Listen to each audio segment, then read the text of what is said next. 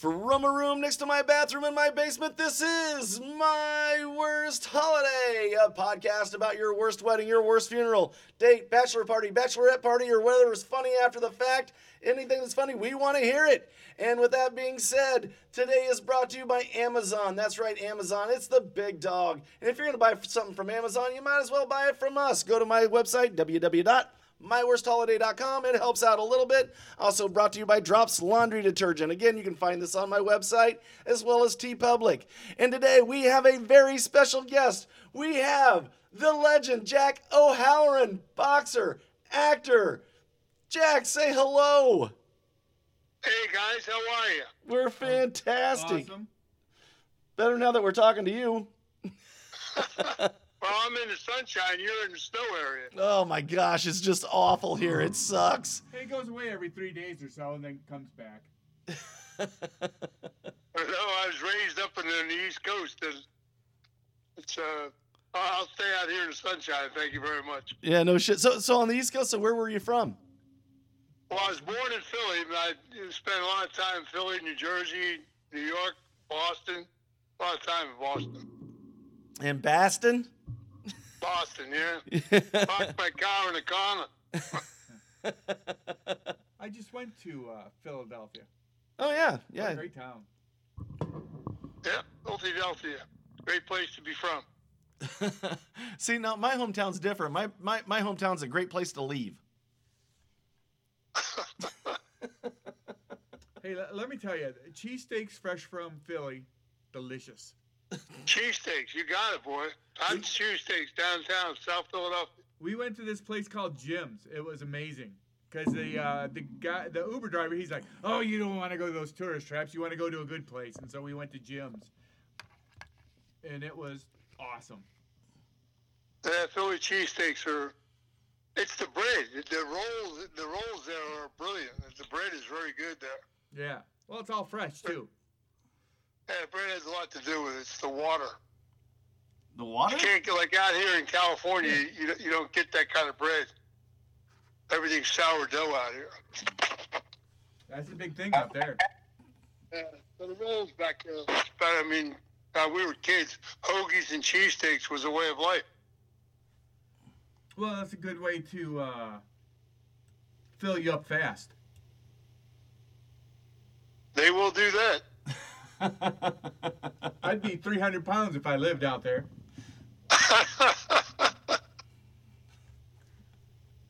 All right, so Jack, uh, tell us uh, tell us all about yourself, man. Uh, tell us all about your history, where you're from, and what movies you've been in, and uh, your, your fighting career. We're really excited to hear about your fighting career, man. It's uh, we we both love boxing.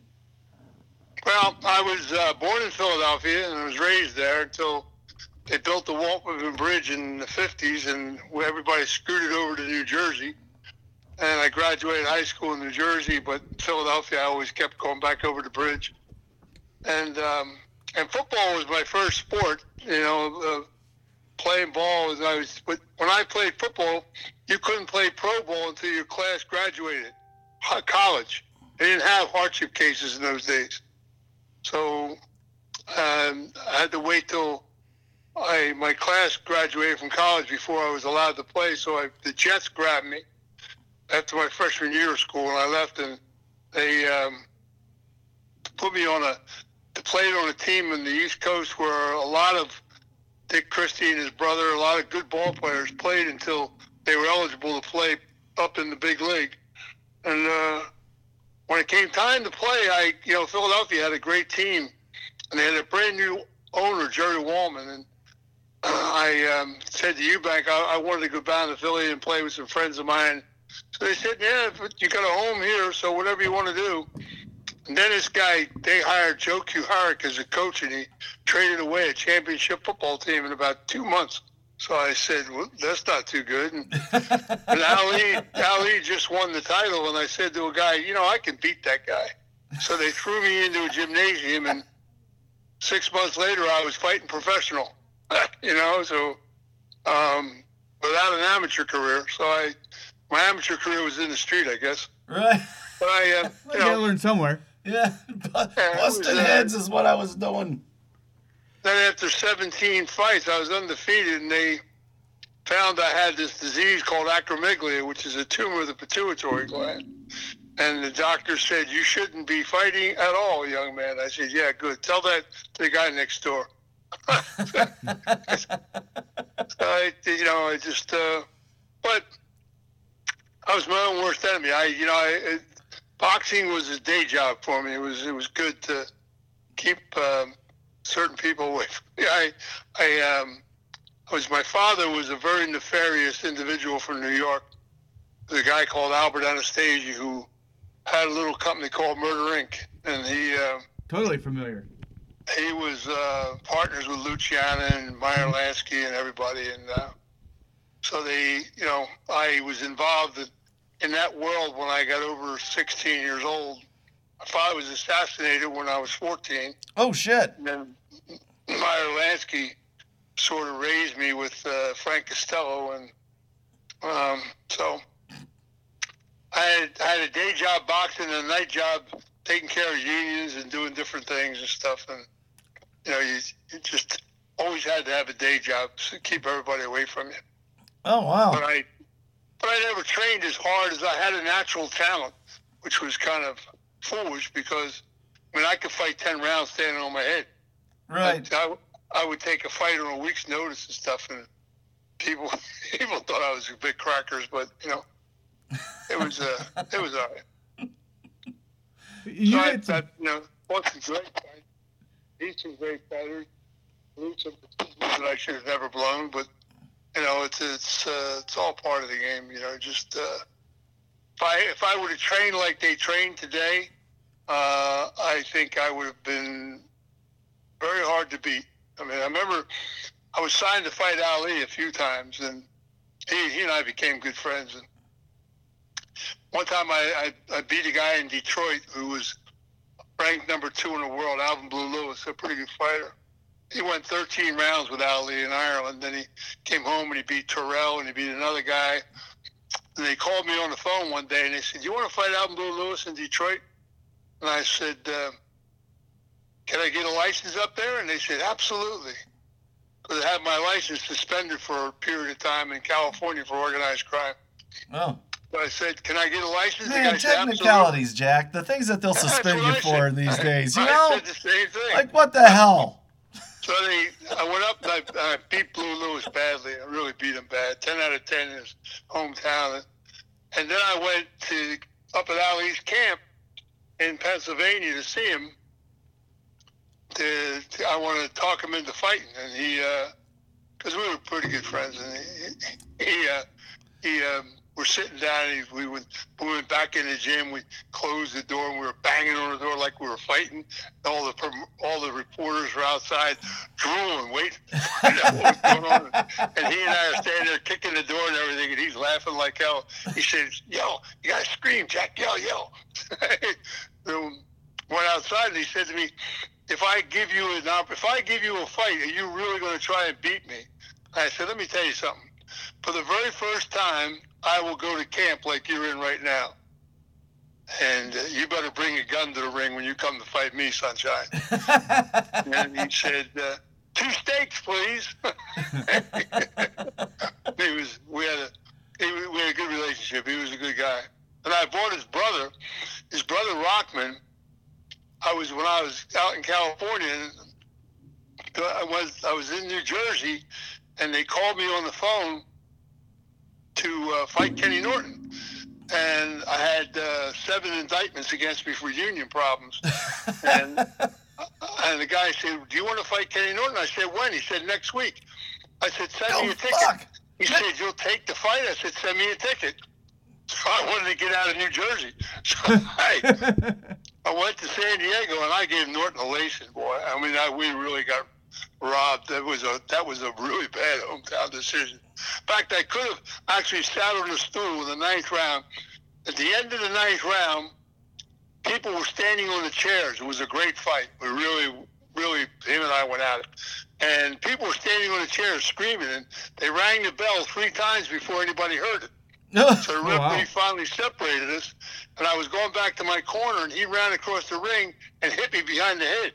Oh, and jeez. drove me into the ring post. And the, the commissioner, Joey Almas, jumped up in my corner. He said, If you can't continue, you just won the fight on a foul. And I should have sat there like a fool because it was only his hometown, but I was angry. I said, Yeah. No, I'm gonna said, I'm "Trust gonna me, pound I- this I'm, I'm gonna kill this clown. Yeah. and I, I get out in the middle of the tenth round. I said, "What the hell am I doing? Am I nuts or what?" So I, you know, they, he won a he won a decision down there, but I won the city. So I stayed there, banged out a few people, and then I beat Henry Clark for the state title. Nobody wanted to fight Henry, but I beat him for the state title. And while I was there, I was you know fighting pretty regularly, like once a month and stuff, like I used to like to do. And they, hmm. I get a phone call from Muhammad Ali, who had just bought a house in Cherry Hill, New Jersey, and he was with a friend of mine, Gene Kilroy, who was very close to him. And he called me on the phone. He said, "Jack Ali wants to talk to you." And I said, oh, "Yeah, put him on the phone." He said, "You got to do me a favor." I said, "I'll do you a favor. Sign a contract to fight me." He said, he said, "We'll work it out, but you got to do me a favor." I said, "Well, what's the favor?" He said, "You're fighting my brother Rockman." He said, "You got to get him out of boxing, man. He's embarrassing me." So you got to really. So I said, "That's your brother that I'm fighting." I was fighting this guy like within four or five days. I said, "That's your brother? Rockman's your brother?" He said, "Yeah." I said, "Okay." So I figured myself, I better get in the gym a couple days. I I didn't know who he was. I you know so I knocked him out in the ninth round. He never fought again. so so is Ali like, thank you, Jack. Yeah, he, well, he was. You know, he, we tried to. So we tried to make a fight. He was supposed to fight me when he fought Norton. We had a deal. I mean, the guy that owned the Coliseum in San Diego was a Canadian kid, and we did a, a deal with Ali. We're giving him forty percent of everything. It was a, it was a good deal. And uh, Bob Biron and Art Rifkin were two multimillionaires that owned Norton, and they went up to uh, Chicago with three million dollars and gave it to Herbert Muhammad, and Norton got the Ali fight. And Ali called me on the phone. He was so embarrassed. He said, "You know, Jack, I, I there's nothing I can do about it. I apologize. We'll work something out." And then I was supposed to fight him in Australia when he fought Bugner, Yeah. and and we were supposed to fight a couple times, but it just didn't didn't work out. You know, it was just um, he was uh, he was a trip. I, I kind of liked him a lot, But you know, to, everybody boxing's- that's just watching, we're talking to. Jack O'Halloran. He's a he's a, an ex-professional boxer. He is an actor. Uh, his family's are his family's made people. Uh, it's uh, gosh, uh, he's been around. He's been he's done a little bit of everything. He was uh, he was the the the big bad guy on Superman 2. Uh, he was in Dragnet. He was in Emil Muzz, which is my favorite role, Jack. I got to tell you. Yeah, I was, I'll tell you something. You, you know, Dragnet, you could watch Dragnet 50 times and you still wouldn't get all the one liners that Danny Aykroyd put in there. Oh, it was it was really good. Yeah, Oh, I, I, yeah, I we a lot watched- of fun. And that was Tom Hanks' breakout movie. It was good. It was it was a good film. It worked out pretty well. When you box, who who did you box? Who hit you the hardest? You know, I tell you, people ask me that a lot. I, you know, I, I, I tell you a story. Was really this is. I get a phone call from a guy called Lou Viscusi, who's a promoter out of Florida, and he was promoting fights in Houston, Texas. So he called me on the phone. He said, uh, "Listen, you want to fight Terry Daniels in Houston?" And I said, "Yeah." He said, uh, "So he sent me a ticket, and, and I went out down to Houston, and I got off the plane, and he picked me up, and he said." My God, you're in shape. I said, well, aren't you supposed to be in shape when you come to a fight? I, I was in shape because I couldn't go out. I, we had problems with the union, so I had to stay indoors. So I went to the gym a lot. So I, I, I knocked it. I destroyed this kid. I just uh, third round. I just they just he was. I knocked him out for a half an hour. It was. I thought I hurt him bad actually. Yeah. But, but anyway, I'm on a plane coming back to Philly, and Yank Durham's on the plane with me, and he said to me, "You fight one more good fighter, and you can have the Frazier fight because they were looking for uh, somebody to fight Joe Frazier in Houston, Texas, preferably a white guy." And uh, and I said, uh, I'll Hey, tell I'm you what, white. you, I said, you name the fighter and the place, and then send me a ticket.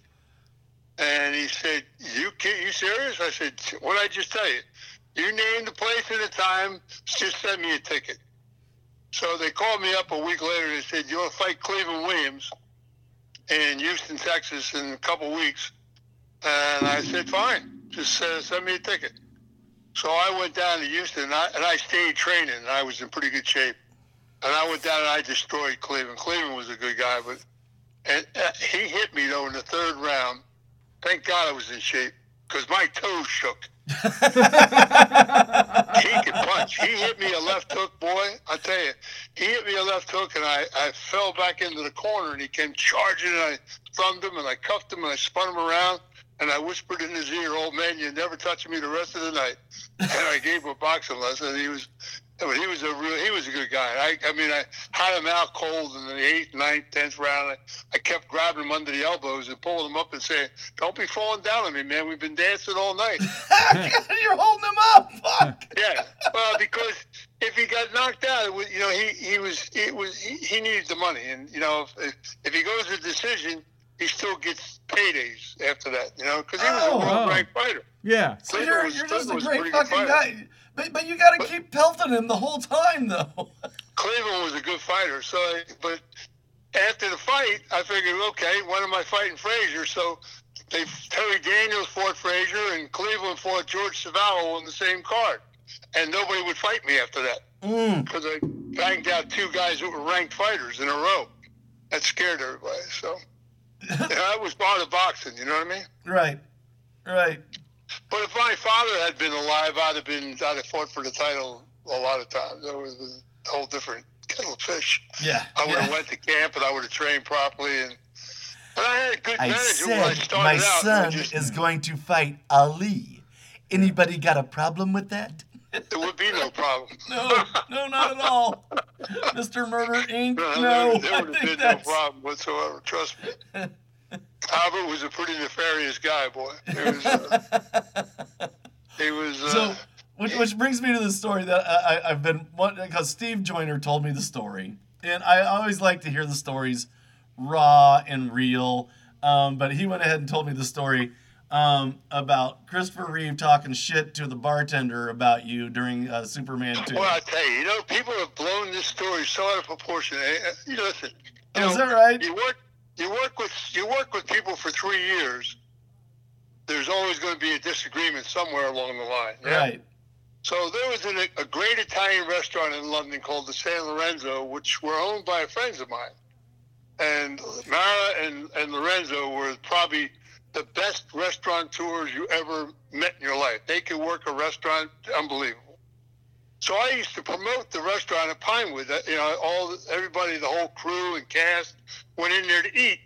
You know, because it was my kitchen. I used to eat there every night because I, I lived down the straight down the corner of Cadogan Square, and I walked up to the restaurant every night. I used to eat there. So I used to, you know, all the everybody used to go in there. Hackman, everybody went there in there to eat because the food was brilliant. So Christopher was in there one night, and he's talking about my father. He's talking about me. He's talking about the mafia from New York and all this garbage. And uh, Lorenzo called me on the phone. He said, Jack, he said, uh, how well do you know this kid, Christopher Reeve? And I said, well, we work together. I said, well, what's the problem? He said, I don't know. He said, he's in here talking about a lot of things I don't think he should be talking about. and I said, uh, what? And he told me. So the next day I went to work and I grabbed a hold of Christopher and I took him in a room, just he and I, and I had a conversation with him. And um, I thought I had it all sorted out, you know, no problem. I just told him flat out. And we went back out into the hall where everybody's in the hallway, and he starts all of a sudden, he thinks he's Superman. He said, You can't talk to me that way and tell me. I said, What did you say? You can't talk to me and tell me what I can do. I said, Wow. So I grabbed the I can yell in front of you. I can yell at you in front of witnesses so that they can see. I, I pushed him against the wall, and I was just ready to hit him. I was, but I was mad. I was going to hit, and, and Richard Donner jumped in my ear and he said, "Not in the face, Jack. Don't hit him in the face." I, I just dropped him on the floor. I laughed like hell. I, that's what I did. I busted out laughing, and I walked away. And I said, "You don't know how lucky you are, kid." And, and, and I just just walked away and, and never had another problem with him after that. You know what I mean? Right. I right. would And everybody Like- made this whole blown up thing. Oh my God, you almost killed Superman. Well, he would have got an ass whooping, that's for sure. But Yeah. it was, uh, he would You have know. an ass whooping, that's for sure. Well, you know, I'm like, like the audacity was of like- him coming out. Like, Christopher did he was like that a you? kid. did he know- Christopher was a young kid. You know, it was the first movie. It was the first movie that he had ever done big.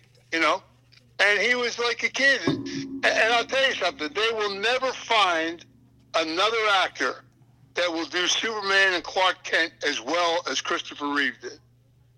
Nobody will ever ever duplicate, and that and that's because of Richard Donner. Yeah. Richard Donner got a performance out of that young man. That that's probably the best picture he ever did. We uh, Yeah. we've had this discussion, not us, but I, I'm on another uh, with another podcast, and we've had that discussion many times, where balance wise, he's he's top of the line. Yeah, playing Clark No, Kent. I mean it was the, the sad part was that they were looking to do like ten Superman, you know, and when they got rid of Donner, which was a mistake, boy. Right, right. And you know, and people say, "Well, Donner wanted too much." Well, I said, "No, that's not the reason why they fired him. They they brought Lester on the set, and I saw him coming and walking around. I said to somebody, "What's the deal with this guy? Oh, the Salkinds owe him a movie." And I said, "Oh boy!" So they they were walking him around, and you know, and, and they already had it in their minds that they're going to get rid of Donner because they didn't want to pay him. And they, how do you cut Marlon Brando out of a picture? Uh, Yeah. You know, they had already paid him. He was already paid. He did one and two together. The first 11 days of shooting was Marlon. They had to get him on film to get the money from Italy for the movie. So the first 11 days was Marlon Brando, and that, and that was all the footage he shot for both movies. And they cut him out because they didn't want to pay the points to him. Oh, jeez. So they cut him out of the movie. Now, I don't know if you've ever seen the Donner cut. Uh, I don't know if I have. Uh, Oh, you should. You should see the Donner cut of Superman 2. Much better movie. oh, But I- it's got Brando. Brando did all of his work in it. Did all the work in it. It was great. It's a great movie. Anyway, so they cut him out. But see, if, if and Hackman never came back. Hackman, because we had shot 85% of Superman 2 already. And they had to go back and reshoot some of it because when a director comes on the picture, eh, he can't put his name as a director if he doesn't shoot 50% of the movie or better. right. So they had to go back and reshoot some stuff, and uh, and Hackman didn't come back. And if Christopher would have stood up and said, "No Donner, no me," Right. it would have been a whole different franchise because Donner would have done two, three, four, five, six. You know, Right. he was because he was so much into Superman. I mean, he was really into the product. Him and him and uh, Mankiewicz both. And and Dick did all the comic books. Dick did Superman comic books for years. It's a difference when somebody actually loves the subject matter. Oh, he he, he just he, he ate it up, boy. It's a And, and you could tell. I mean, it was a great movie. And, and he under, and he understood the character of Superman. Right. Yeah, Whereas, uh, like Snyder, when he did his Superman, Right. very black. he didn't know what he was doing. No, they they and they got darker and darker. It's it's, Yeah. it's and it's like you know, it's it's really sad. Superman three was was was with Pryor was a joke, and four Right. Oh, was Yeah, that was diabolical. awful. That was yeah, that horrible. was Superman awful. Four, Superman four was. I mean, they, that was a Cannon picture. I don't, I Brothers don't even remember even. Superman. What was I- I- Superman for? I don't. I don't know. I don't even Uh, they, lo- remember they it. lost me at three. Yeah, at three that was done. Yeah. Yeah, but they, you know, it's, it's just really sad that they didn't. Uh, I mean, if they would have let Donner, if Donner stayed there, that would have been a whole different franchise. So they cut their own nose off because they would have made a lot more money. That's how dumb they were. Right. But you know, it is what it is. Well, That's you know- sad. So what we're thinking of doing now, because the technology's there, we're going to bring Christopher back, and we're going to do. I've got a, an amazing storyline to bring back Christopher and the three villains, and you do it with this hologram technology, and nobody ages. You know what I mean? Right. and it, uh, we have an amazing storyline which will work extremely well, and we'll take it back to the way we did the Superman, where nobody's killing everybody all the time. You know what I mean? Right, right, right. And with all these, what Marvel's done is they've brought all these villains from different planets in. So we would make it to where the three villains partner up with Superman. There's oh, a technology that we. Oh, it's cool. It's a real, really neat storyline. And so we so they the bring him back from the forbidden. So they bring him back from the forbidden zone to to help. Yeah, they bring him right back to Earth with that to help uh, to help um, Christopher. Now, Help now, would, now, now would, would Hackman still own uh, Australia? Oh yeah, for sure. You have to get off the beach though. You'd have to get off the beach and come back into the game. You know. Gene's such a good guy. Boy, I tell you, he's a great actor and a, and a nice that, is, that is nice to hear. You know, because you know you sit there and you you you you you uh, you, you you watch your their Hollywood icons and you and you think like like because the press is always going to try to spin shit and stuff like that. It's nice to hear like somebody with firsthand uh, uh, experience, you know, talk about like these guys. Like, yeah, what a great guy, you know? I, Oh, I- yeah, I mean, you, t- you see, you take, you take a guy like Brando. Yeah. I mean, Brando is such an amazing actor. Shit. I Hold on, was Jack. Very lucky in my career. I worked with Robert Mitchum, who was brilliant. I mean, Oh, no shit. Not very many better than him. Believe me when I tell you, Mitchum was great.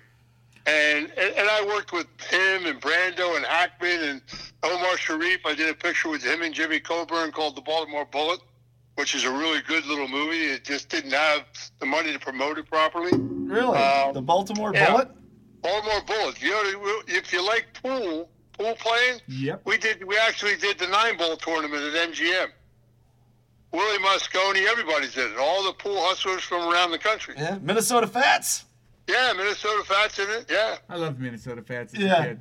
Yeah, he would Oh, talk shit like Willie great Moscone. Willie Mosconi would Omar be shooting, and, Willie, and Minnesota Fats would be just sitting there just talking shit, like just just talking in the background, just distracting, you know.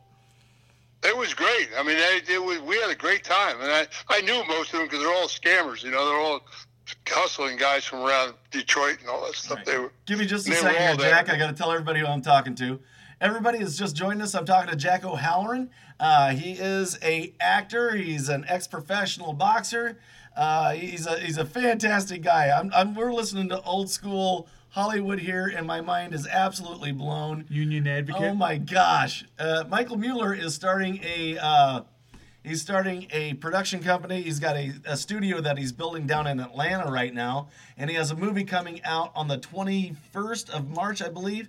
It's called The E-Listers, and it says uh, uh, I can't wait for it to come out. Mike, thanks for joining us. Thanks for watching. Uh, again, we're talking to Jack O'Halloran. Uh, Jack, go ahead.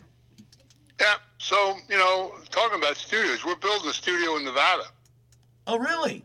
We're putting the biggest studio in the history of the industry in Nevada, four million square foot studio. Oh, shit. Yeah, we're uh, we, we're building, and we're building it out of industrial hemp, which is even cooler yet. What? And then we're, we're putting a smart city next to it that'll house 25,000 people. So we're going to give everybody, you know, the industry is going to move to Nevada. We're going to give a seven-year work contract out to all the technicians and all. It's, gonna, it's great. It's, it's a, we've been doing this for, putting this together for a couple of years. It's going to be a lot of fun. I have I have a question about the movies, Jack. Yeah. Uh, I feel I, I'm a big fan of like the old Universal monster pictures, and and I like old Hollywood and stuff. I, I know it wasn't really beneficial, but if they could have reworked it, do you feel like uh, actors who got like contracts from certain because you can always loan them out and stuff like they did. But like, let's say a studio offers someone a 10-year contract to do movies for them not like the old way where it really was a bad deal in a lot of ways. But if they, because you get familiarity, you you watch like the old Universal monster pictures, and the same guy is the, uh, and I'm totally forgetting his name, but he was the the cop in. you could do that today, and in fact, this is what we're going to do: is that there's a formula for making movies, and where points are valuable again. Yeah, And if you give points out to actors in the film, uh, they're in perpetuity. So it's an income that will go on for as long as the movie exists. Okay. Yeah. Well, that's and good. that's better than paying a bulk amount of money for taxes and everything Sure. in the first year that you're working. You know. Right. So it's it. The points will be valuable again, not like what the studios did, and you know they made Yeah, uh, the studios had the studios had a version of of net gross that was unbelievable. Yeah. So, and the people never saw money, so they started getting huge salaries, Creative you know, which blew up the. I mean, to spend a hundred million dollars to do a movie is ridiculous, Right. I- I- totally right. ridiculous. I- see, now see, Michael Mueller, uh, he's built his studio. He's in Atlanta, and they're Yeah. getting tax breaks like out the ass in Georgia, and everybody's running out there, and they're doing movies out there, Walking but they're not using any of the local talent. And this is why Michael's trying to do. like He's building his own studio to, and uh, and trying to do movies and to get local talent out there instead of just people just flying them in and flying them the fuck out. You know. Well, the problem when you see the every see you have North Carolina, then you have Georgia, and you, and, and Tyler Perry's got a big studio in Georgia, and you know. So here's the deal, and here's the problem with that. You have to have a lot of product to make a studio work. right. Okay, and which means that the problem is that they and, and the state gives a tax deal out, and if you don't have a bunch of product, that tax deal doesn't work as well. Okay. Oh. So what we've done in and, and, and what happens is like North Carolina, it falls apart. You know, and because producers, all they look about, they say, "Oh, there's a tax deal. We're going to run over there." Then they get there, and they don't realize that there's not enough technicians. So you got to fly people in, Sure. technician wise. You got to bring the actors in. So by the time you fly in everybody, house them, feed them, and all that stuff, now you're down to, you know, you've eaten up the tax deal money, and if you have any glitches anywhere, you're tearing pages out of a script to make it work. Oh. That's Oh. why you've got so many bad movies. All right. So if you if you turn around though and make the proper deal with the state, which is what we're doing in Nevada, I'm not asking the state of Nevada to write a check off their budget. We're doing a tax rateable deal. In other words, the amount of business we bring into the state, we want a piece of the action off of the taxes of it. So the state's sense. not taking Yeah. it off their budget, which isn't hurting the state at all. All right? So if we build the size studio I'm talking about, and we're going to put everything involving entertainment under one roof for the very first time in the history of the business. Everything that you can think of, from movies to television to putting the, the large sound stages in that are required, water bodies, everything in one place, and a smart city where people only have to travel 15, 20 minutes to work instead of two hours. Yeah. Right. You know what I'm saying? Right. You're taking all the stress and everything off, so you're making better product, period. I think All the the, way around the board. I, I think the long term contracts and stuff too is good because uh, with Well, everybody you give working security together. of a job. You give somebody a seven-year contract, that's secure job security. But you can sit down with actors and you can put parlay of actors together. Like you know, you, in the old movies, like you said, you've seen the same cast over and over and over again. Yeah. Uh, I think and- you build chemistry as well, and I think that's Oh, what it ma- does. I think that's what made those old movies better, just for the fact that these guys worked with each other. They had the timing down. They knew how the other one's nuances. Uh, But it's, it's it, it, you know, the movie business is a funny. I mean, I, I remember when I when I started, and uh, you know, they came to me in, in 1966 to do. Well, I went up to Boston. I, I started boxing in Philadelphia. I had a few fights, and then I got into a rhubarb in the street, and uh, and they had they, they shipped me out of town. They sent me to Boston, so that before I got in real trouble, and that's not the so place I to went go. to Boston, and I was boxing out yeah, of Boston. Boston. It's known for And- its pleasantries. And they, it, well, that's funny. Let me tell you something. I'll tell you a funny story. I, it was it was around Christmas time, and, and it was snowing like crazy. And I, I come into South Station in Boston. and I had to go by train because they were looking for me until they sorted the deal out. I couldn't go to the airport and fly up, so they snuck me on a train and set me up to Boston on the train. And, and, and I come out of South Station and it's snowing, and the guy's picking me up there Johnny Donnarumma is a great trainer, boy. He trained a lot of great fighters. He picked me up at the train station, and as I come out, there's car racing down the street, and the cops are chasing the car, and you're shooting, bing, bing, bing. Oh shit! And I said, "Wow, man, this is my kind of city." I'm running home. Damn. And this guy laughed like hell.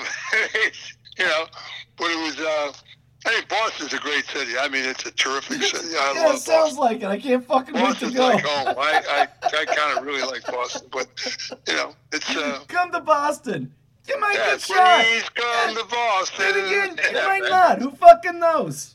That's a great. That's a. That's a. That's, Boston's a terrific city. As I a like Yankees lot. fan, I'll have to uh, agree to disagree. But too much. The weather's terrible, man. I mean, my God. It can't get much worse than this. Snow all my life, and that you know, it's just. So anyway, they while I'm up there, they they they come in to do the Thomas Crown affair, Steve McQueen. Yeah. So we looked after Steve when he came in town to make sure nobody harmed him, and he and I became very good friends. You and Steve And- McQueen? Love Steve McQueen. Oh fuck! Steve McQueen. So The Great said, you know, Escape, man. The Great Escape, one of the best movies ever made. Oh, unbelievable movie. So he came down and he said, "You got to come to the set." He said, "And I'll get you. You got to. I'll get you a part in the movie. You got to come back to Hollywood, Jack." And I said, "Nah, man, that, that's not my stick." He said, "No, no, I'm telling you, we'll have a ball." Steve was a really good kid. So I, I passed on it, and I went on boxing, and and then I knocked out this guy Ramos in, in, in California, and, and he was a world ranked fighter, and I and banged him out. And they offered me a picture called The Great White Hope with James Earl Jones, Oh yeah, Yeah. which was the biggest movie in Hollywood at the time. And right. then I found out that the deal was put together by a friend of mine from Rhode Island, Raymond Patriarca, who was one of the more serious dons in the country, and he did it because they wanted to get me off the street. And the guy said to me, and I and all I had to do was go in and sign a contract. They- They flew me out from from California, and Eddie Foy the third was at Fox, and he put the deal together. And I went in and met the producer, and, and the guy said, "Well, we're going to take you to Spain for six months, and we're going to shoot this movie." Blah blah. I said, "Wait a minute! Oh, whoa, whoa, whoa! I just knocked out the number two heavyweight in the world, and I'm looking to fight Muhammad Ali, and you want me to go away for six months to do a movie?" I said, "I don't think so." so I, I I passed on it, and I and I'm I'm leaving Fox, and James Earl Jones is is coming in, and, and he stopped me, and he said, "This just to show you how fast things roam around." He said, "You're Jack O'Hara," and I said, "You're James Earl Jones." He said. He said, "Is it true what I just heard about you?" And I said, "Well, I don't know. It depends on what you heard." He said, "You just told Hollywood to take the biggest movie out here and stick it." And I said, "Well, I guess if you want to call it that." He said, "I got to shake your hand. I never met anybody that did that before." Oh, James Earl Jones. James Earl Jones is like, he, he's like one of my ultimate heroes. I love James Earl Jones. Oh, he's a man. super guy. Really a super individual. Really, really a good person. Like, like He's really uh, person. hi- his And bit in um, The Sandlot was just. Never seen it. He's a great actor. He's, a, I mean, he. So he. And then McQueen called me on the phone. He said, "What is wrong with you, man? We're trying to get you to come to Hollywood." I said, "Yeah, well, guess what? Not yet." so you're telling you're telling Steve McQueen to then go McQueen fuck himself. picture- You're McQueen talking to James Earl called Towering- Do you remember McQueen doing Towering Inferno? Yes. Yes. His name was Captain O'Halloran. He called me on the phone. He said, "How do you like your name up in the screen, Jack?" I said, "Oh man, get out." So eh, then, when I got retired from boxing, and they came to me to do "Farewell, My Lovely" with Robert Mitchum, and I said, "You know, I think it's time." So they flew me out, and I did a screen test, and Mitchum said, "Well, it's either him or I don't do the movie." Right. and uh, so I, you know, and, and we're going to work, and Mitchum arranged for us to go to work together. They picked him up at his house, then he came and got me at the hotel where I was staying in Hollywood, and and we went to work together. And You and Robert Mitchum? yeah, we drove down to work together every day. Okay. You know, he became. I mean, I, I remember the very first day. This is the first day I've never been on a set before. Never did anything involving films. Never took any acting classes or any of that jazz. So we get, we get in the car and we're driving down to the set and uh, they were bullshitting. But as he comes in the hotel, I get a phone call from the from the front desk. He said, "Your car has arrived, Mister Halloran." So I come down, bouncing into the lobby, and there's Mitchum standing against the wall with sunglasses on, and nobody recognized him. And I walked out. Nobody's said, recognizing Robert Mitchum. He said, "This must be Jackie O." I said, "Okay." so and we got into a real good conversation all the way to the set, and we and I, am walking up to get. I'm all dressed up and everything, ready to go to go to work on the my first day of shooting. And he and I are standing at the bottom of a pair of steps, getting ready to go up. And he said to me, "You read that script, kid?" I said, "Read it. I know your part, Charlotte Rampling's part, John Ireland's part, Harry D." I said, "I know it." He said, "Good. Throw it in the trash can." I said, "What?" what? He said, Don't let me catch you doing like thousands of people out in this town acting. Just be yourself. He said, Just be you. And take this character, stick him in you, and walk down the street like the character. And I said, Oh, okay. and we got up on the set and and, um, and, he, and, we got in front of the camera for the first time, and he said, "Look right." And he taught me. He said, "Look right through that camera, get an eye mark, let the camera find you." I said, okay. And uh, he said, see all those people behind the camera? And I said, yeah. He said, don't let any of them ever bother you because once that little right, red light goes on, the, the celluloid's on you, kid. They're all replaceable. You're not. oh, God. So I said, okay. So then we do the first shot, first shot, and they're moving the cameras around and everything. And I looked at him, I said, what's going on, man? What's the deal? He said, You really don't know? I said, Well, what am I asking you for? He said, That's it, kid. I said, That's all there is to this shit? He said, Yeah. I said, Damn, I'm a star, man. hey, hey, let, let, let, me, I'm going to throw your name out here again. Everybody, we're listening to Jack O'Halloran. Halloran. Uh, he is a legend in Hollywood. He play, he was in Dragnet. He was in Superman 2. He was an ex-professional boxer. This guy, they're building a studio out in Nevada with a smart city attached to it. Um, if you don't know Jack, Google him. He's he's fucking fantastic. So uh, uh, Steve Joyner, thanks for joining us. He's watching us on Facebook Live. Steve is right now. Uh, can't thank you enough for hooking me up with Jack. Uh, Kenrick Reagan from uh, Spoiler Country. Spoiler Country is watching. So the Overlord. There you go. All right, Jack, back to you, brother. So they, you know, we just. Uh, we, he said, "This is it. This is." I said, "I said, wow, man." So then I said to him, "What is a star?" And he said to me, "It's a word called presence, kiddo. The camera, either you have it or you don't. They can't teach it to you. Either the camera loves you or it doesn't. One or the other." And you know, it just and he was he was so. He, I mean, he just walked me down the street and put me into. So I blame everything on him. You know, Robert great, Mitchum. He's a, talking about hanging out with Robert Mitchum. Was he your favorite to work with? I well, Robert was, yeah. Then Brandon was lot of and I were good friends. Brandon could not wait to meet me because he knew my father, no. and he and and Mitchum Brandon comes in, you go down on the set and say hello to him, tell him I said hello. I said, okay. So I was down on the set the first day to see Marlon, and he was surrounded by newspaper guys and all that stuff. And he saw me, he pushed him aside, he came over to say hello to me, and I and I said, wow. So he and I became pretty good friends, and he he was. Uh, you got to understand when this guy walks on the set, you can hear a pin drop. Yeah. You know he's uh but and so I'm sitting down watching him go to work one day and he's up on a set and I seen him do something I never saw anybody do before. They every once in a while the camera gets a glitch in it or something and they'll say, Well, gotta do it again and they break or come back and Marlon said, uh uh just stay right here. You guys fix that damn camera. And he turned around, then he turned back into the set and he did the scene. But he has cue cards everywhere. They're all over the place. So he come down off the set, and I said to him, "What is with the cue cards, man?" I said, "Are you that divorced from this thing that you, you know, you need to have?" He said, "No, man." He said, uh, "This is," he said, and he was a great Shakespearean actor, and he sat there and he ripped off a couple parables of Shakespeare. And he looked at me and he said, "That you must know word for word. This stuff, piece of cake."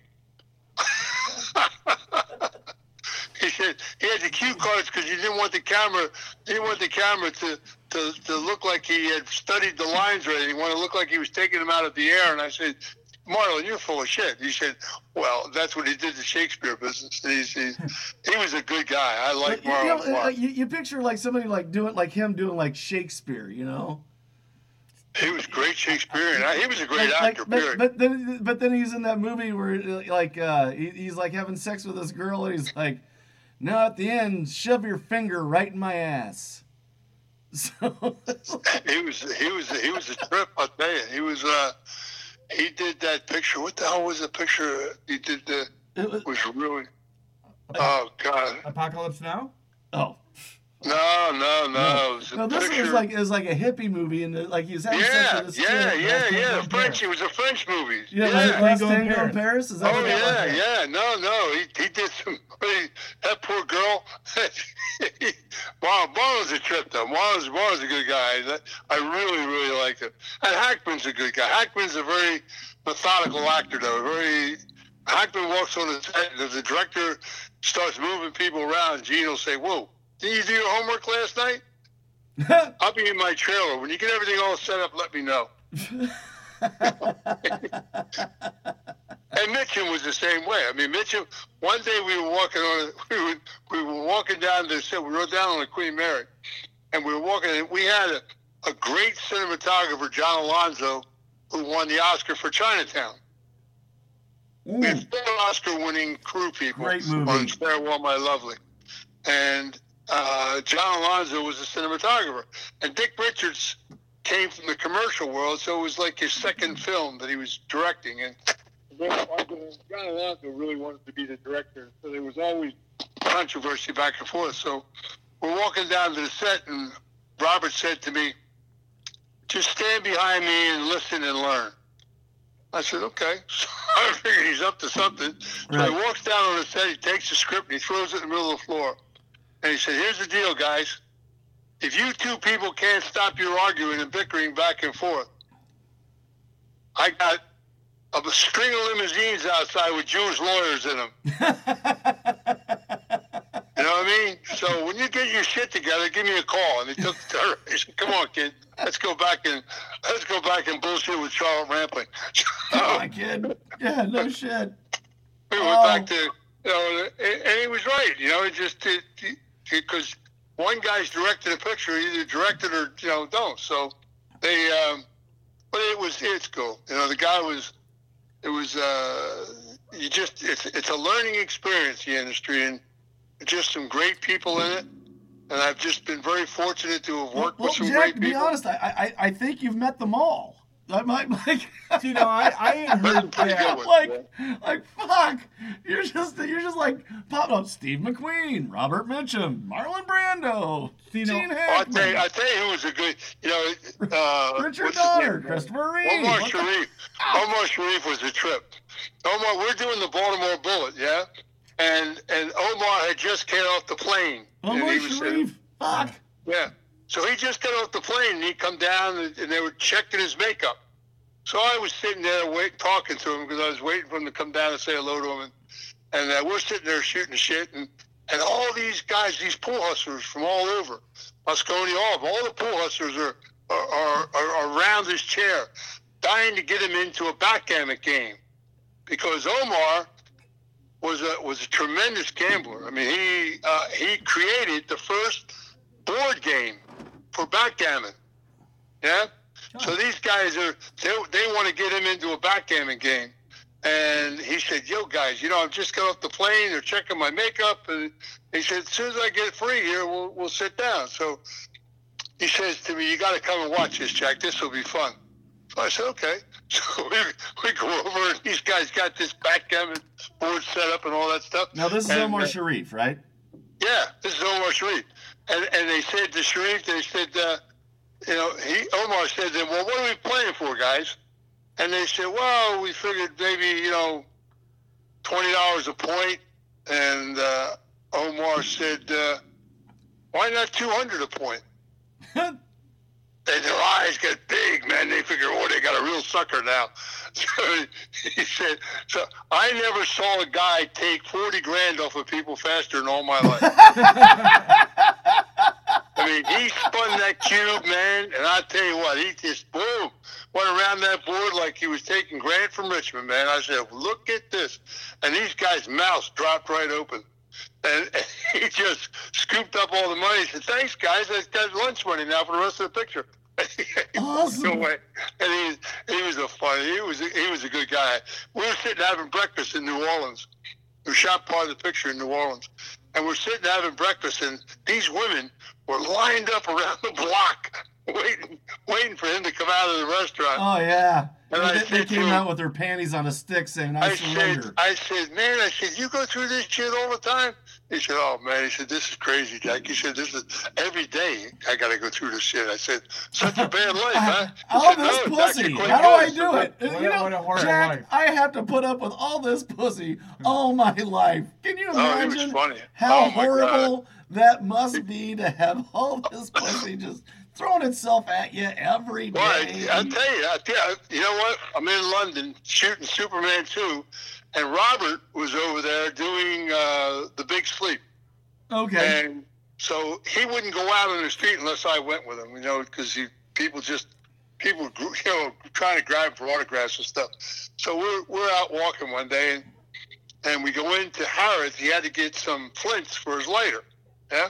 yeah. Yeah. So we walk into Harrods, and we go up to a little stand, uh, like a smoke stand, and and he's getting flints for his lighter, and this woman came at him out of the because they surrounded around as soon as they see him. Boom, boom, boom. Robert Mitchum, oh my God! So this woman, she came out of the and she charged at him with her leg up in the air, oh no, no knickers on, and she's flying at him. And I pulled him aside, and she went crashing into the thing. And, and I grabbed him. We went oh. outside Oh. and jumped in the cab. And I said to him, "Man, does that shit happen to you all the time?" He said. You ain't seen nothing. He said. He said, "You think they would have done it when I was younger?" you should like like I was joking when I said they was throwing a pussy at him, but, but no, no, Nope, she, nope, was, she, was, she was throwing a pussy at him. So. Oh my God! I, I, that's why. That's why I told you the story. I, I laughed my ass off. I said, Oh "Whoa, my bro!" gosh! He's uh, Robert was. I mean, he was like a magnet, man. they Poor, were. poor Robert Mitchum. I mean, and Brando the same way. What are you talking about? Brando was. They, they were. I mean, oh God, it was. Uh, you know. Now, are, are you talking a streetcar named Desire Brando, or are you talking? Oh, like the yeah. Godfather Streetcar named? Desire. really Marlon Brando. It didn't really matter with Brando, No, yeah. no. The real deal Brando, man. Well, He I don't know. Streetcar named Desire. I, I might have done him, you know, but I mean, From what I hear, he might have let you. in my life. He was he was a trip. Marlon was a good guy, boy. I liked him a lot. He was a he was he was a real down to earth individual. He was he was cool. He was good. That's But, you awesome. know, Got lucky in life, you know. You know, it- Jack. You know, uh, you you you are. Uh, oh gosh, you know. You guys got to read my book. I wrote a great book, you know. No, go ahead and talk about it. Oh yeah, I got you got to go to familylegacythenovel.com. And there's a book that I wrote called Family Legacy. We're getting ready to make a movie out of it, and then we're going to do a series because I'm going to write three more books. And and I tell the truth about New York, about my father, about the. uh, so we, I tell the truth about the Kennedy assassination. That you know, it's we're not. It's, it's time to tell the truth about a lot of things that happened in the country. Family legacy what? FamilyLegacyTheNovel.com. Great site. Absolutely. And and when is it? Uh, it uh, this book is out right now. Oh yeah. Can we get Yeah. it on Amazon or can we get Yeah, it on? you go. Takes you. That site takes you right to Amazon. Oh, okay, fantastic. Awesome. Yeah, no, it's a great read. You'll love it. Oh no, no, You no, read the no, no, reviews, I'm, the I'm de- review- I'm definitely going to read it. are good. It's a five. It's a five star book on Amazon. I'll eat that The- stuff up with a spoon. Oh, the, the reviews are terrific. It's it's, it's uh, it's but what we did, what I did was, you, you know, everybody does these mob stories and they make up the like. You ever see The Irishman? Have you seen The Irishman? Oh Yeah. yeah. That, that That's actually, total actually that's based on some true shit. Actually. No bullshit. I knew Frank Sheeran very well. Frank Sheeran's from Philadelphia. I mean, I knocked him on his ass one time.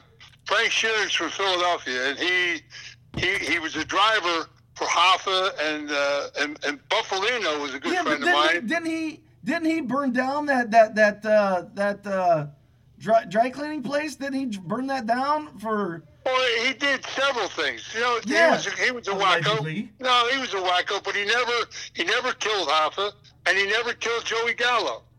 Oh, okay, Yeah. yeah, yeah, Yeah, yeah. I knew No, that. no, oh, yeah, I knew He that, never but, killed- but but I knew You know, like th- that's that's Hollywood taking the license because they're stories that everybody's always looked for the answers from. You understand? yeah. And the, the deal is that he didn't kill Hoffa. He drove Hoffa He around. killed Hoffa, but he didn't kill Hoffa. And- Every yeah. book and has a different Russell. Bufalino's Oh yeah. Russell Bufalino's brother was Hoffa's lawyer, Mhm. Billy Billy Bufalino.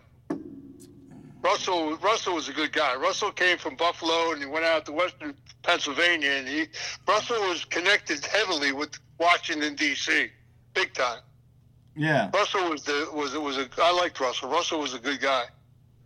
I knew Russell when I was a kid, For- and he was a You know. Yeah. But they, and, and you to have to have. I mean, Bobby De Niro is a great actor. Don't get me wrong. Yeah. Uh, Pacino's a good actor. You know, I you know, I, I couldn't Jimmy Hoffa, watching. Jimmy Hoffa was very Irish looking. He was- didn't look Italian at all. Yeah. And I will say the and movie was and, long. and Frank Sheeran I I could I was couldn't my finish. it. Size. Frank Sheeran's my size. yeah. Bobby De Niro is five foot eight. Oh, You know, okay. So it's just I, I- when I saw the picture, I said, "Wait a minute," you know. But you know, it's a, it, it, it, the acting Well, in they're, it was good. they're gonna take some license, Jack. They're obviously Well- gonna take some license, buddy. yeah, but Pesci was Pesci was good. You know, it was a. How? The acting, you couldn't knock the acting, but you know when you're telling the story about the, and I lived the story, so I, it, to me it just drove me crazy. I just, I'm sure most mob movies uh, drive you crazy. well, because people, a lot of books that people write are such garbage. You know, they, they, uh, it's like, it's like, you know what? It's like if you're standing in a schoolyard and you got ten kids lined up, and you whisper a story in the first kid's ear. Yeah, yeah, and it just by goes the down time the the line. tenth kid gets it, it's a total different story. Right. You know. Right. But it's uh, you know, it, you just got to. Um, so what we're doing is we're telling the story of how organized crime, the government, industry, and the unions were all partners for a lot of years. Oh yeah. There was a partnership. I mean, there was there were things that things were just they worked together. A lot of them. And I, you know, when I was a kid, and I was raised up in Philadelphia, we never locked our front door. No. No. And you And- could and now- yeah, now it's the in front of exact opposite. Now that- now it's- it. It's the There was exact opposite now, Jack. You know, Right. it was all different. I mean, when people ran the neighborhoods, they watched over their neighborhoods and they watched over them well. So, you know, it was uh, a lot of uh, just the, the, our society has changed quite a bit. And I think that the one key thing missing in our society is the word respect. People don't respect themselves. How are they going to respect anybody else? Right. No, I agree. I agree. I, I And re- you know, people, you have kids that are on their phones tweeting everywhere. Nobody talks to people anymore. Everybody's on the internet or they're on their phone or and they're they're texting people. They don't speak. They don't meet people face to face anymore. Well, I, I do. I do like touching people, Jack. So do I. I mean, I mean a lot. not texting, I, like, touching, like, you know? like, like really weirdly. So I really like touching people. Well, well, You and well, well, got well, on well. Whether they like it or not, I, I really like it. It's a. You would have got on well with Brando. He, he liked touching people I would have I would have loved to have gotten along with Brando. now I, I just read in a book where they said that the, the the worst thing to happen to Vegas was to get the mob out. Be- Well, it was because you. Let me tell you, when I was a kid, you would not think of committing a crime in Vegas because there was only one way in and one way out, Yeah, You know? and you wouldn't think of committing a crime there. And today, the strip is terrible. I mean, it's and it's it's the high rollers don't go there anymore. It's all slot machine people. You know, it's uh, Yeah. Well, the high rollers like the- going like to Macau and stuff like that. Yeah, it's it's a whole different kettle of fish there now. it's not the I same as it was. is. I mean, the old China? days, people dressed up to go to shows.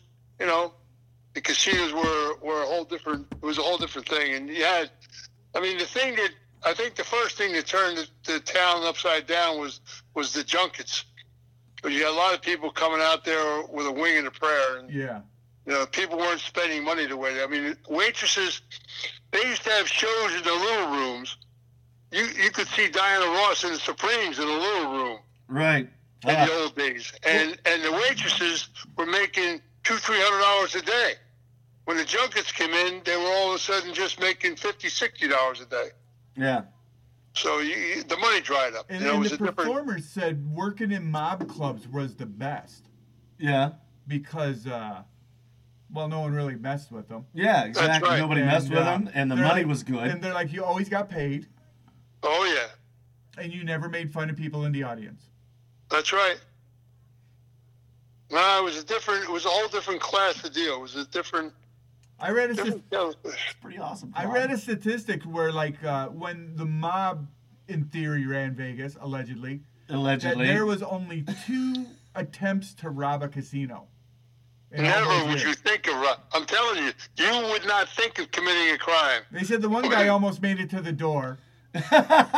Yeah, it's, it never was. It was a whole different, whole different kettle of fish, boy. Trust me when I tell you, it was. A, I do like a good it- kettle of fish.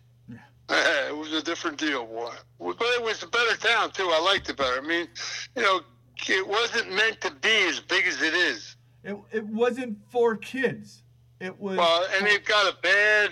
They have a bad drug problem there now. I mean, really bad. my friend lives Oh, out come there. on! It was it was mob ran, man. There was there was drugs. My There- friend there was lives no out way there. Wasn't drugs. There's gang They got a bad meth time. problem over there, There's boy. gunshots all over the place. yeah, yeah, yeah, Well, I, I agree. I agree.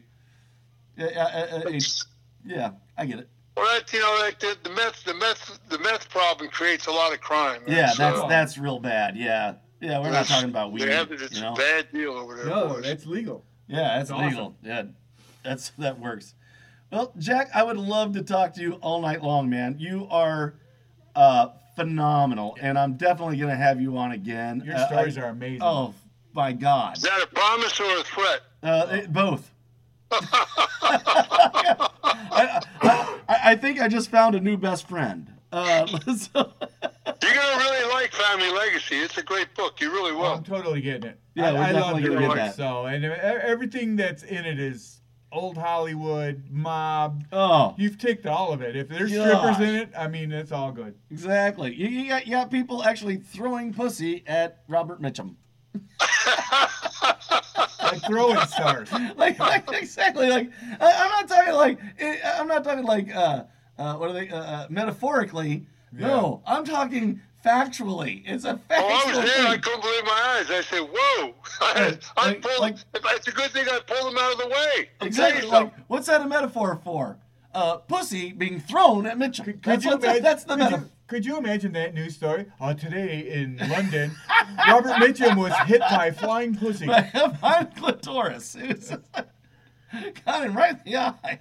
It was a, it was a gas, man. I'll tell you something. It's a, I laughed. I really. I, we had a we had a great chuckle over that. Actually, What a great life you've led. we've been pretty fortunate. I love this guy. Yeah. I, I, I hope. I, You I, couldn't plan a life this good. I don't think so. I, I, I hope you've had fun with us, uh, Jack. I, I, No, we, this is good, man. This is a great rap for sure. Next time he comes down, stop. He's sick again.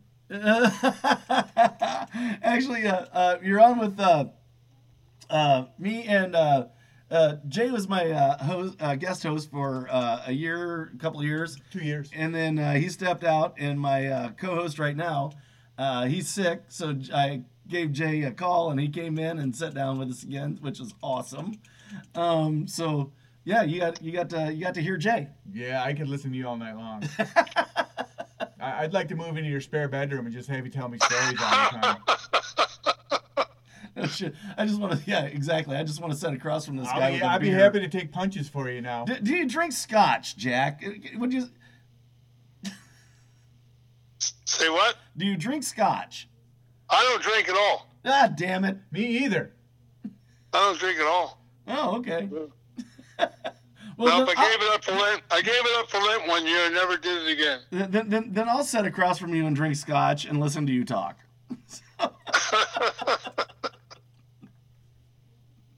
so, all right. Well, uh, tell us, uh, tell everybody, uh, uh, give everybody a uh, Talk about your studio. talk about your studio, talk about you, and uh, promote whatever you got promote going. what you got going on, man. I appreciate it, guys. Thank you. Thank you so much, Jack. I really appreciate you coming on. And uh, I'm definitely going to get back in touch with you again. And uh, yeah, this is definitely going to have to happen again. Because I know you've got you've got more in the well. So Take care, guys, and stay out of trouble, will you? Yeah, absolutely, I'm- I absolutely. guarantee nothing. All I know man. about you. I know about you, Illinois boys. You know, that's where Hackman came from. Hackman came from a little town in Illinois. Oh, Hackman did? Yeah, Yeah. he's from down. I almost went to Southern Illinois University. Yeah. Oh Where, shit. where did Hackman come from? Hold on. They gave me a great football scholarship there. I almost went to school there. Oh, it, uh, uh, I, uh, U of I? No, Southern. Yeah, Southern Illinois. Yeah. Oh, SIU. Okay. Oh, that was a party town, dude. They Oh, I would not not as good as Western Kentucky, my man. no. Bowling Green, Kentucky. The ratio was eight to one. Thank you very much. they had to shut down. They had to shut down Halloween. That's no shit. They had to shut down. It like it got so bad they actually had to shut down Halloween because it just got fucking crazy. really? Yeah. You guys have a bad reputation, man. No Oh, wonder yeah. that was wrong. Now I know what's wrong with Hackman. no, this is where you need to come. You need people from Illinois to come act. Uh, uh, let me know if you ever need me, Jack. I, I'm there for you, man. I, I, I'm there for you. Don't Jack. fall for it, Jack. He's a crappy actor. he lived in Danville. I'm shitty as hell. No, I didn't live in Danville. Fuck you. No, Gene Hackman did. Oh, Gene Hackman did. about you. No, Gene Hackman lived in Danville. You lived in some hill. That's right there. You know what? Who- That makes sense. Hoosiers. Because Danville is like 45 feet from the border. Yeah. Here's the thing about Danville. He's, I know he's from Southern Illinois there. He's Yeah, Danville. From a little town Southern Illinois. Yeah, here's the thing about Danville. Um, if you if you go into Indiana on Sunday and you try to get beer like you're going to the Colts game, uh, there's no beer sales on Sunday in Indiana. So you got to turn around. You got to come back to Danville. Well, the only liquor store in Danville, or uh, like uh, like across the border, is in Danville, and it's right across. This is no shit. Right across from a prison. really? Like like, so you got like so. I know Danville Prison. I've heard about that. Yeah, place. yeah, and, and it's uh, literally there's a liquor store, no shit, right across the street. There's a fence, there's a street, and there's a liquor store. So Well, that's it. The, uh, it- it- Oklahoma used to be a dry state. yeah, Yeah, I mean totally dry. And, and I, I, spent time in Oklahoma one time back in the seventies, early seventies. In fact, I laid down there until I got rid of a beef. I spent some time. Nobody could find me. No one ever believed I would be in Oklahoma. In Oklahoma, We've checked Oklahoma 49 was a dry. Oklahoma was a dry state, and they had they had a as you drove if you drove as you were driving into Oklahoma from Texas, you know there was a liquor store right there at the border, and this guy had cases of beer stocked five deep all the way around his whole store on the outside. on I the mean- outside. Everybody stopped there. Yet inside of Oklahoma, there was more moonshine than you ever. Right. the moonshine guys made a fortune. It was a trip. I loved Oklahoma. Oklahoma was kind of crazy, boy. Nut people. Oof. Well, yeah, there, there's not a lot of branching of trees there, you know, if you know what I mean, there, Jack. I got real Ma- close ma- with the Sac and Fox Indians there. I liked that. I had a good time. yeah, uh, and uh, Fox with Jim Ma- Brown. Mama you know, Jim Thorpe.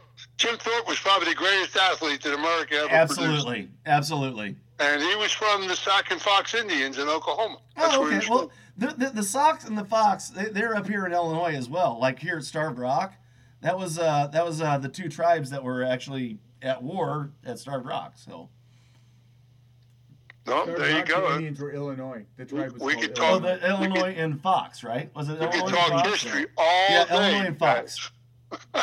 What's that? I missed it. We could. We could talk history all day. Oh, absolutely. Oh, I love history. I, I listen to. Uh, I listen to one of my favorite podcasts that I listen to just nonstop is uh, Dan Carlin's Hardcore History. And if you haven't looked that up, look that up. Uh, absolutely, just I could listen to it for uh, his his uh, hi- hi- his it was like a five part series on World War One was mind blowing. World War One. Yeah. Till we became a war-bearing country. World War One. Oh, World War One was uh, it, it, it changed everything. It, it, it- Jack, do yourself a favor, look up Dan Carlin, and it's called uh, Path to Armageddon. I think is the Mm. is the series that, that that's part of it. But look up Hardcore History with Dan Carlin, and you'll thank me for the rest of your fucking life. I have to look it up. I remember when I wrote my book and I gave it to five high school kids, you know, to read, and because I wanted to see the reaction of people, because I used all the real names, Lansky and everybody. And they went to the library and they looked all the stuff up, and they came back to me and they said, "How come they never teach us this in school?" really, you know, right, right.